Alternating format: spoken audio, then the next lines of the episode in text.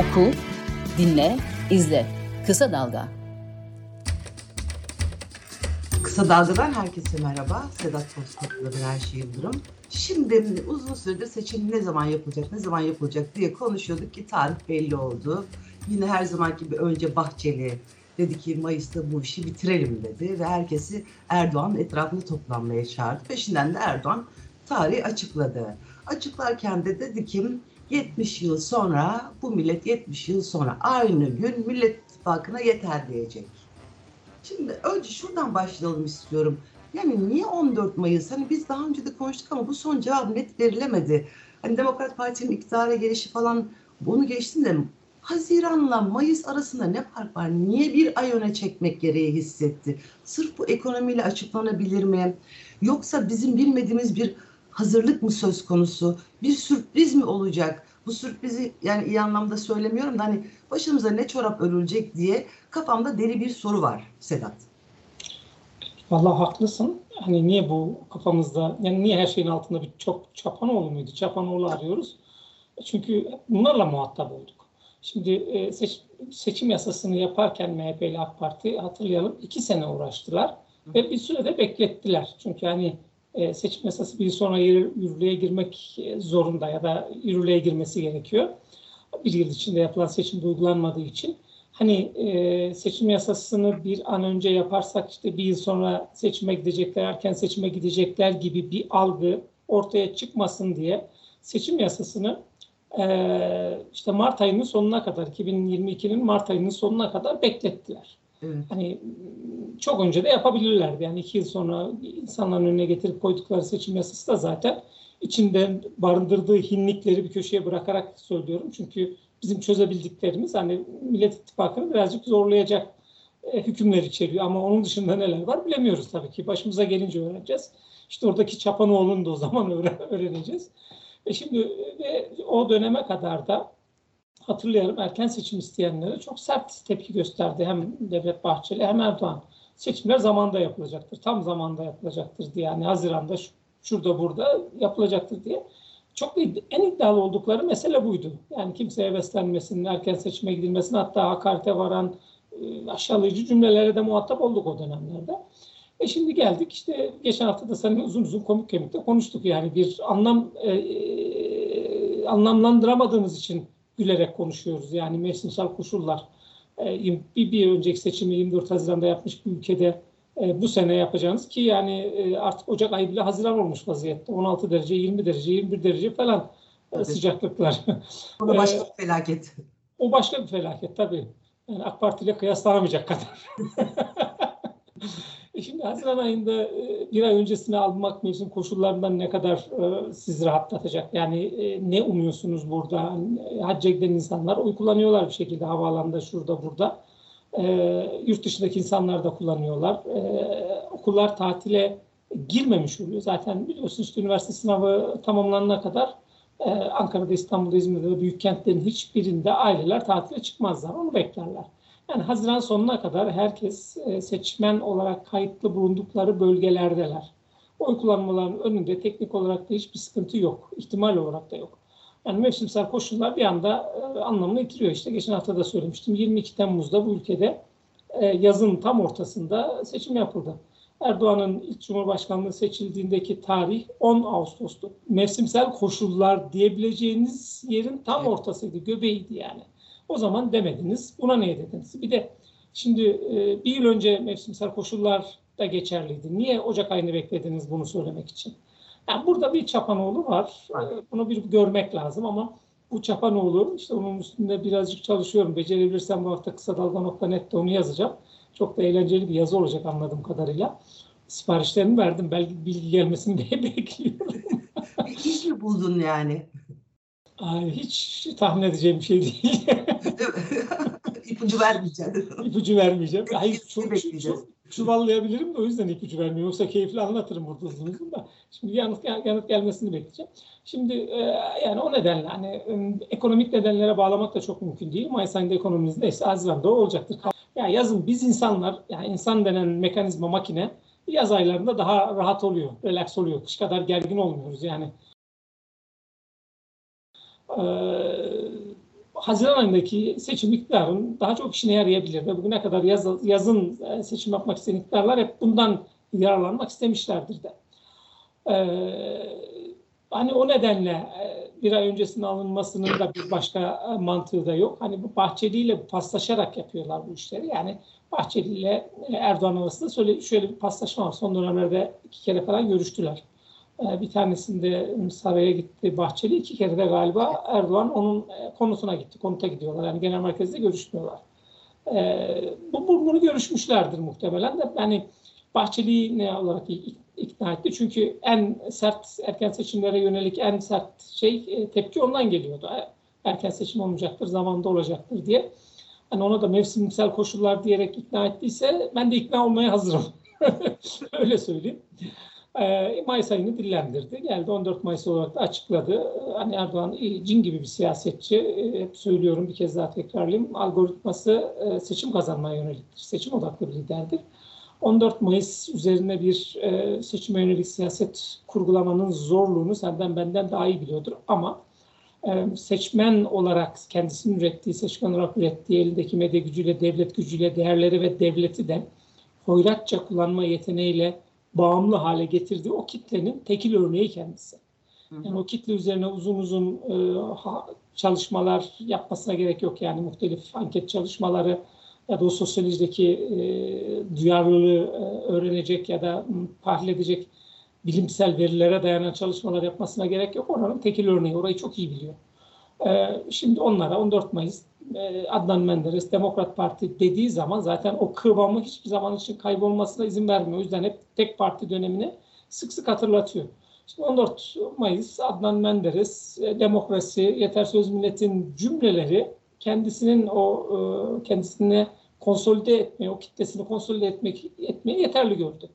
Bunun üzerine e, ekstra bir cümle kurmasına bile gerek olmayacak. O kitlesi bununla yetinecek. Bu, bu yani kitle bunu hakikaten alır mı? Çünkü yani hani şu anda tek parti dönemden değil tek adam yönetiminden söz etmek gerekir. Hani yeter söz milletin de, diyecekse bunu zaten muhalefetin demesi gerekirdi. Yani hani 70 yıl sonra aynı gün diyor. Yani 21 yıldır iktidarda olan bir parti yeter söz milletin sloganını kullanıyor. Şaka gibi ve Demokrat Partisi altılı masada. İnsanlar bunu hakikaten yer mi diye soracağım. Yemezler diye düşünüyorum ben ama.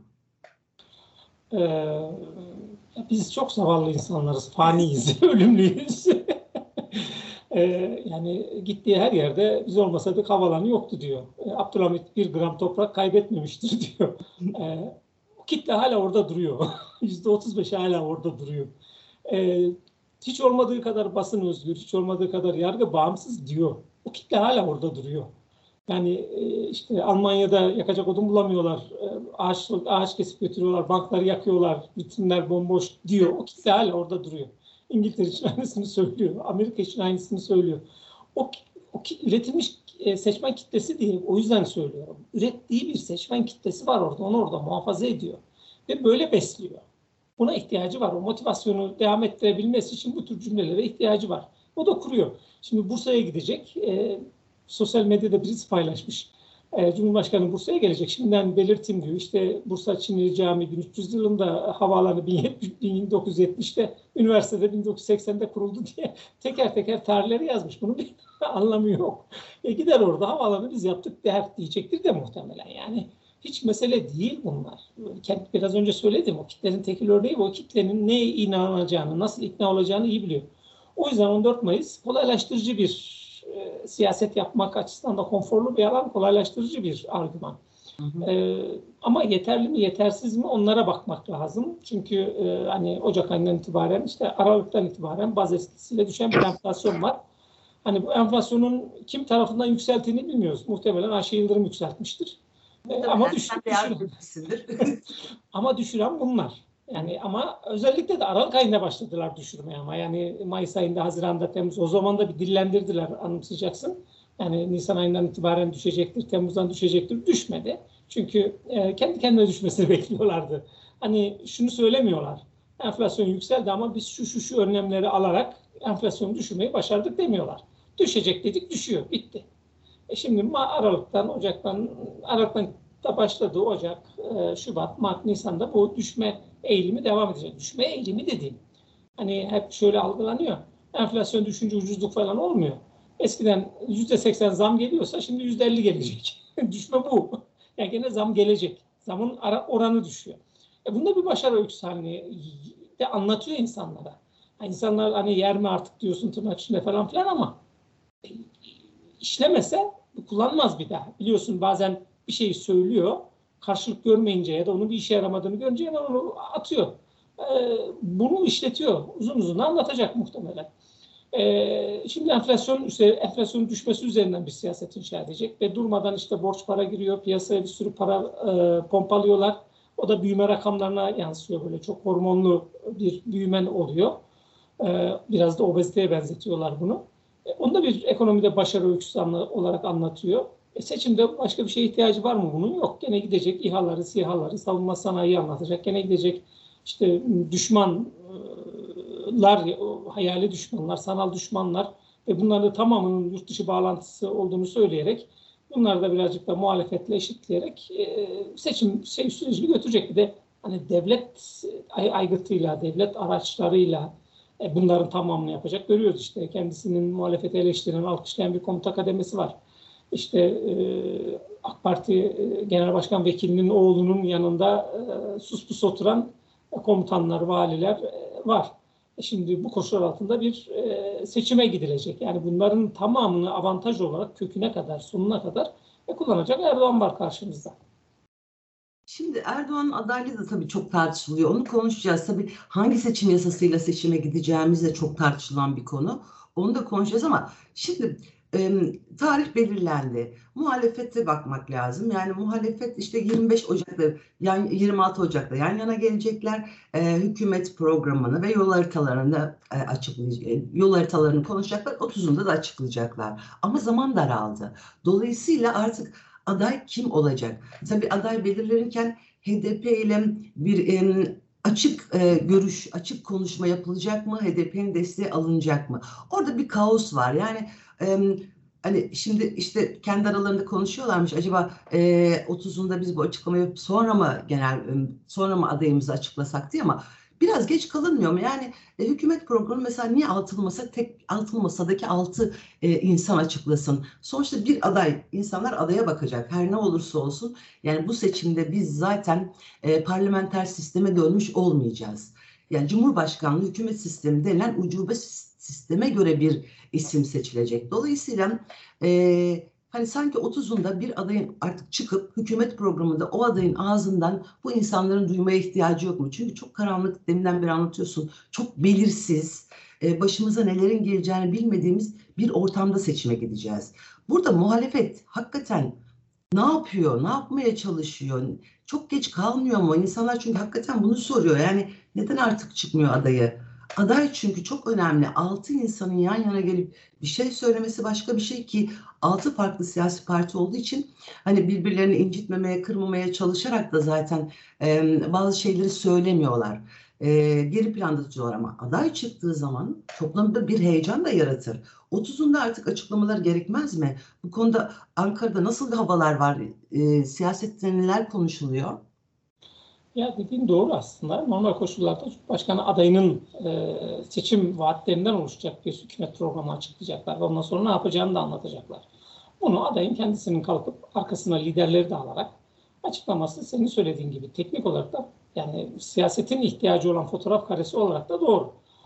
E, ama şöyle bir şey var yani e, siyasi iktidar hani bazen tahammül etmekten biraz önce girişte yaptığımız konuşmaları da buna hatırlatarak e, bunu anlatıyorum. E, müthiş bir mayınlı arazi düşüyor. Yani muhalefet ne zaman nereye basarsa bassın o mayınların sürekli patlama riski var. Yani sokaktaki insanlar yani AK Parti Recep Tayyip Erdoğan'a çok katı e, muhalefet eden, direnç gösteren insanlar e, bir şey konuşurken şunu soruyorlar sana. Peki HDP'ye bakanlık verecekler mi? Ya bunların hepsi mayınlı arazi. E, aynı şey işte türban meselesinde, aynı şey muhafazakarların kazanımları bir hayali bir şey var. Yani hayali, sanal. Böyle yani muhafazakarın kazanımı sonuçta demokrasi inanmış bir demokrat kişi olarak benim de kazanım. Yani e, ben onlar muhafazakarların, bunlar benim, onlar şunların diyerek muhtelif kazanımlara demokrasi ya da insan hakları konusunda e, sahip çıkmayacağım? Ama öyle. Sokakta ummayınla öyle bir döşenmiş ki inanamazsınız ve o kadar çoklar. E, ve bunu da çok iyi işletiyor.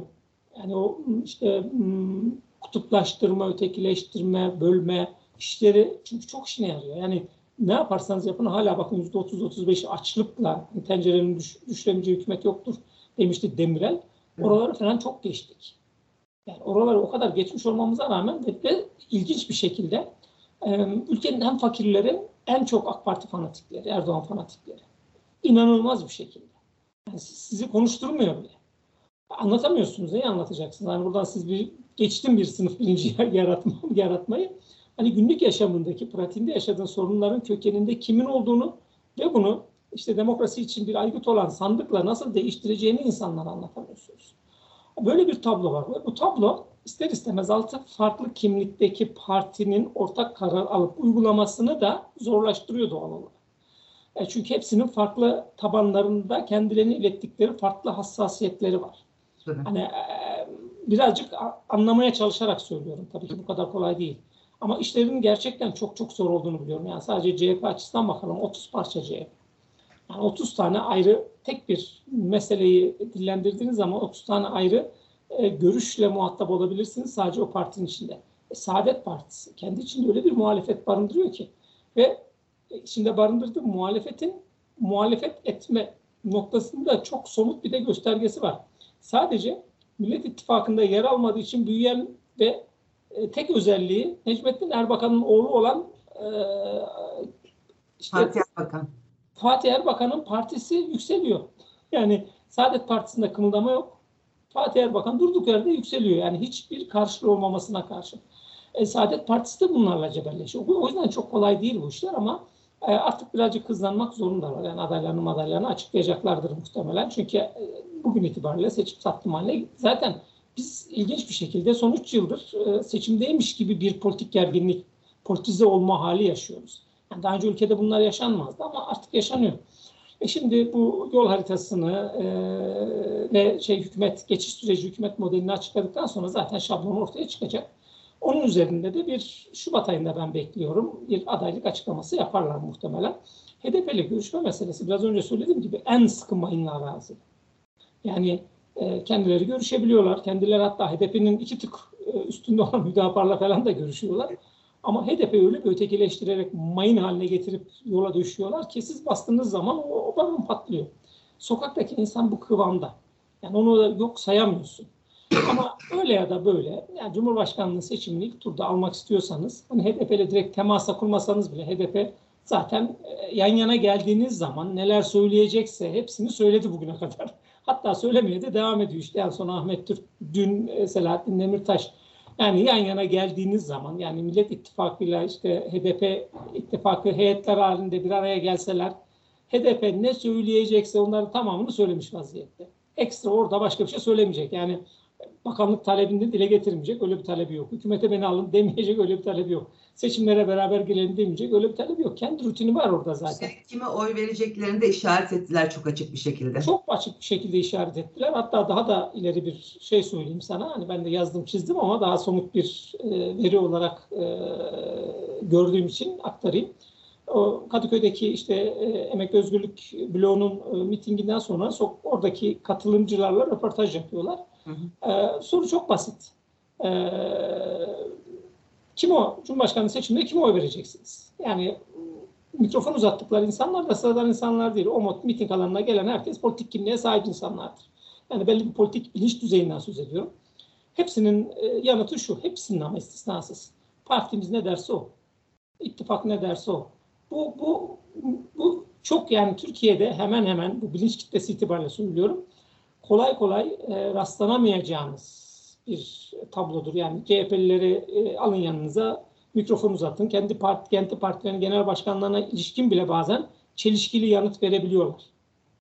Yani o altılı masadaki insanlara sorduğunuz zaman çok farklı yanıtlar verebilirler. Nitekim işte İyi Parti'nin e, Kılıçdaroğlu'ya birazcık tampon uygulamasının kökeninde de kendi ilçe başkanlarının Kılıçdaroğlu seçilemez işte Mansur Yavaş olsun e, görüşünü dillendirmeleri sonrasında başladı. Ama HDP'nin tabanı çok net. O kadar net ki e, yani bilinç düzeyi diğer partilerde ne kadar vardır onu da ayrıca tartışırız ama e, bu, bu, bu acayip bir tabloyu ortaya çıkarıyor. O yüzden yani Emek ve Özgürlük bloğunun blok olarak hareket etme eğilimini net bir şekilde görüyorsunuz. Oradan çok fire gelme ihtimali yok. Millet İttifakı'nın bunu yok sayma ihtimali yok. Siyaset yapıyorsanız ve Cumhurbaşkanlığını kazanmak istiyorsanız, e, Erdoğan rejimini geriletecekseniz siz bunu yok sayamazsınız.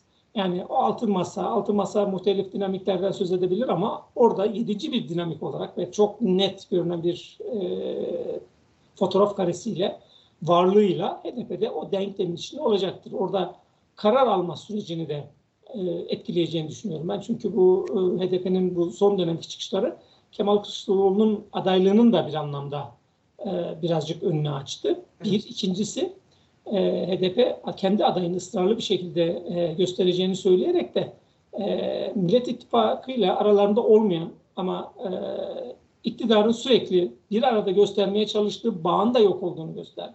Yani aralarına ciddi bir mesafe koydu yani. Bir tarafta Emek Özgürlük HDP'nin omurgasını oluşturduğu ittifak modeli var. Kendi e, Cumhurbaşkanı adaylarını çıkaracak. Öbür tarafta Millet İttifakı var. Kendi baş, genel başkan adaylarını çıkaracaklar. Bunlar artık bir araya zorlasanız da e, çok uğraşsanız da getirme ihtimali çok fazla gözükmüyor. Ama yani şey bunları ne zaman konuşmaya başlayacağız? Bunları Mart ayından sonra konuşmaya başlayacağız. Mart'ta diyorsun. E, Şubat'ta şimdi Şubat'ta bu toplantılarını yaparlar, bütün toplantılarını. Gene böyle bir e, genel başkan adayı belirleme konusunda bir iki görüşme yaparlar ekstra. E, Şubat ayında belki iki toplantı da yapabilirler.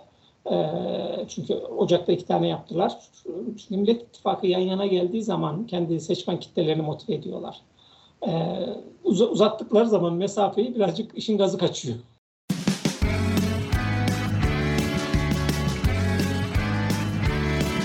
Kulağınız bizde olsun. Kısa Dalga Podcast. Şimdi ne kadar doğru bilmiyorum. Belki e, yakında e, tam olarak netleşir ama bazı sorumluluk sahibi aydınların da hani devreye girmeye çalıştı ya da girdiğine yönelik şeyler de duydum ben. Hani hem altılı masayla hem HDP ile ayrı ayrı görüşerek hani yapmayın bunu hani ülke elden gidecek yoksa e, hem Meral Akşener'i ikna etmeye çalışarak bir takım görüşme planladıklarına dair de bilgiler aldım. Herhalde detayları yakında öğreniriz. Şimdi ya öyle bir yapı var. Ee, öyle bir yapı uzun zamandır var. Kemal Bey'le de görüşüyorlar, Temel Bey'le de görüşüyorlar. Çok saygın, liberal, Hı. demokrat insanlar var, siyasetçiler var ve karşılığı da var bu insanların. Yani HDP'nin kapısını çaldıkları zaman buyur edip sözünü dinleyecek yani akil tırnak söyleyeyim akil insanlar var. Çok e, uzun zamandır devredeydiler. Bu altılı masa çalışma mekaniğini başlattıktan sonra birazcık geri çekildiler. E, onlar tekrar devreye girme gibi bir e, niyetle hareket ediyorlar. Çünkü e, birazcık savrulma var. Yani Eylül ayından itibaren türbülansı sen de görüyorsundur. Masada ciddi bir türbülans var. Evet. İşte bu türbülansı ortadan e, kaldırabilir mi bu? E, kaldırma ihtimalinin yüksek olduğunu e, görüyorum ben. Çünkü e, işte Meral Akşener'le görüştükten sonra Kemal Kılıçdaroğlu'na gidip ya da Temel Karamollaoğlu'na gidip e, bir e, ortalama bir görüş açıkladıkları zaman itibar edilecek isimler bunlar. Beklentiyle hareket eden isimler değil. O nedenle ben bu dönem e, devreye girmelerinin de hani masanın işleyişi açısından, masanın alacağı kararlar açısından yararlı olacağını düşünüyorum. Sonuçlarını zaten öğreniriz yakında o halde sen de duymuşsun hem de daha detaylı bilgiler de var sende. Şimdi zaman azalıyor. Şunu konuşalım. Erdoğan aday olabilecek mi? Şimdi zaten uzun zamandır hangi koşullarda aday olur, hangi koşullarda olamaz diye biz konuşuyoruz. Anayasa çok açık. Meclis karar almadığı sürece, seçimleri yenileme karar almadığı sürece Erdoğan aday olamaz. Ama görün o ki işte bu e, sistem yeni bir sistem ve Erdoğan ilk kez e, bu sistemde Cumhurbaşkanı oldu. Dolayısıyla ikinci kez seçilme hakkı var diye bunu da yatacaklar. Şimdi Erdoğan adaylığı meselesini biz daha önce de çok konuştuk. İşte anayasa hükmü açık eğer meclis erken seçim kararı alırsa aday olabileceğine dair hüküm ortadayken e, Erdoğan yeniden aday olmak istiyor. E, e, AK Parti içerisinden de sesler yükseliyor. Evet bu sistem yeni bir sistemdir. İlk kez bu sistemde seçildiği için ikinci kez seçilme hakkı vardır diye. E, muhalefetten de dönem dönem hani olamaz çıkışları gelse de çok güçlü bir çıkış görmüyorum. Yani her ne olursa olsun e, muhalefetin Erdoğan'ın ikinci kez aday olamayacağını, kendi yaptığı anayasayı çiğnemeye çalıştığını, arkadan dolanmaya çalıştığını vurgulaması gerekiyor. Erdoğan bu seçimde aday olamaz. Evet olamaz. Yani anayasa metni çok açık. Yani muhalefetin aç, açmazı demeyeyim aslında. Muhalefetin sıkıştırıldığı alan şurası. Şimdi e, Erdoğan'ın aday olmama ihtimalini üzerine ya da aday olmaması üzerine bir seçim galibiyeti e, kurgulamaya çalışıyorlar gibi bir e, eleştiriye muhatap olacaklar. Erdoğan çok kurnaz bu gibi konularda. Bakın beni sandıkta yenemediler. İşte YSK'nın Anayasa Mahkemesi'yle ya da işte bir takım kendi dillendirir onu. Darbe falan der buna. Çünkü çok kullanışlı bir cümle bu iktidar için darbe. Bakın bana anayasal darbe yaptılar. Adaylığımın önünü kestiler. Çünkü beni sandıkta yenilmeyeceklerini gördüler. E şimdi e, muhalefet sorumluluğunu bize verseler e, biz de burada afallarız. Yani senin kurduğun o çok rahat cümleleri kurabilir miyiz? Emin değilim. Yani gerçekten emin değilim. E, şöyle, e, yani şimdi sandıkta gelecek. Örneğin sandığı e, 14 Mayıs dediği zaman muhalefet hemen kabullendi. Şimdi hayır kardeşim diyorsa yani siz seçim istiyordunuz, sandıktan kaçıyorsunuz, milletten kaçıyorsunuz. Öyle bir bombardımana tutulacak ki işte Ali Babacan'ın İHA SİHA meselesinde dile getirdi. Son derece son derece masum, e, anlaşılabilir. Ben çünkü altında bildiğim için, arka planında bildiğim için söylüyorum. Anlaşılabilir bir nedenle linç ettiler adam. Hala da devam ediyorlar. Yani bir e, İHA'yı, SİHA'yı özellikle Bayraktar'ın damadın yaptığı İHA'yı, SİHA'yı öyle bir kutsal hale getirdiler ki yani bir kutsiyet atfettiler onlara, dokunulmaz hale getirdiler. Yani ona dokundun mu çarpılırsın, haşa, günah falan bu noktaya getirdiler. E şimdi aynısını yaparlar. Yani şey Erdoğan'ın adaylığını aynı noktaya getirirler. Öyle bir kutsiyet atfederler ve sen onu engellediğin zaman, kestiğin zaman e, bir, an, bir anda siyaset tam Erdoğan'ın istediği yere. Çünkü Erdoğan siyaseti biliyorsun yağmur nereden yağıyorsa tarlayı oraya götürme siyaseti. Hemen oraya götürür siyaseti onun üzerinden bir siyaset inşa etmeye başlar. Bu da çok sıkıntılı. O yüzden buraya çok takılmadan sandıkta özgüven içinde mutlak yani tamam anayasa aykırı ne olursa ol gel karşıma nasıl olsa sandıkta boyun ölçünü alıp gideceksin. Zaten e, şimdi buradaki bir e, kavram karmaşası da şu memlekette her şey tartışmalı. yani seçim yasası tartışmalı, adaylık meselesi tartışmalı, seçim tarihi ya da seçimin ergenine ne kadar alınıp alınacağı, nasıl alınacağı tartışmalı. Ya tartışmalı olan olmayan hiçbir şey yok bu memlekette. Yani e, yasama organın Türkiye Büyük Millet Meclisi yasa yapma fabrikası gibi çalışmasına rağmen hala her şey muallak. Yani yoktur işte İngiltere'de biliyorsun bin yıldır e, anayasasız yani anayasa yerine geçen teamüller var, yasalar var, gelenekler var. Yazılı değil ama. E, adamlar idare ediyorlar hiç sorun olmadan ama bizim ülkemizde halen e, temel temel meseleler tartışıyoruz. Buraya çok takılacakları kanısında değilim. Ben hani dile getirecekler e, ve şey e, anayasanın hükmüne baktığımız zaman yani Erdoğan aday olabilir. Olmasının önünde bir sıkıntı yok ama seçilemez. Seçilirse YSK'nın e, mazbata vermemesi lazım. yani aday, aday olabilir demiyor zaten. İlk kere Cumhurbaşkanı seçilebilir diyor. Evet. yani çok ilk kere Cumhurbaşkanı seçilebilir diyor. İki kere aday olabilir demiyor. Bin kere aday olabilir. Yani aday olmazsa bir sıkıntı yok ama kazanırsa normal koşullarda bu anayasayı kriter olarak alacak olan YSK'nın mazbata vermemesi lazım.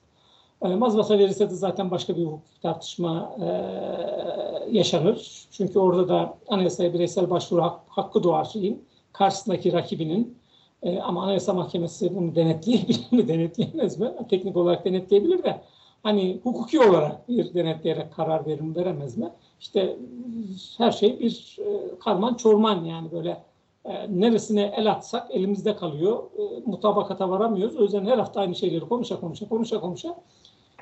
Ama Erdoğan bunu seviyor zaten. Yani hani en sevdiği şey. Evet, kriz kriz ortamından besleniyor. Dolayısıyla ne kadar çok krizi varsa onun işine geliyor. Yani iktidarın Erdoğan demeyeyim aslında. Yani tabii ki er, temsil eden tabii, Erdoğan, Erdoğan. İktidarın evet işine gelen bir kriz ortamı ve maşallah yani çokça krizimiz var ama e, süremiz yetmedi bu krizleri konuşmaya. Daha seçim hangi seçim kanunuyla gideceğiz? O da muallakta. O da çok tartışmalı konu. E dediğin gibi yani yeni seçim kanunuyla gidersek bize ne getirecek onu da bilmiyoruz. Daha doğrusu bizden ne götürecek onu da bilmiyoruz. Bunlar da neyse zamanımız çok var daha seçime kadar çok konuşacağız. Zaten üstüne neler gelecek. Bugünlük bu kadar diyelim Sedat. Haftaya görüşmek evet. üzere. Görüşmek üzere. Hoşçakal. Sağ olasın.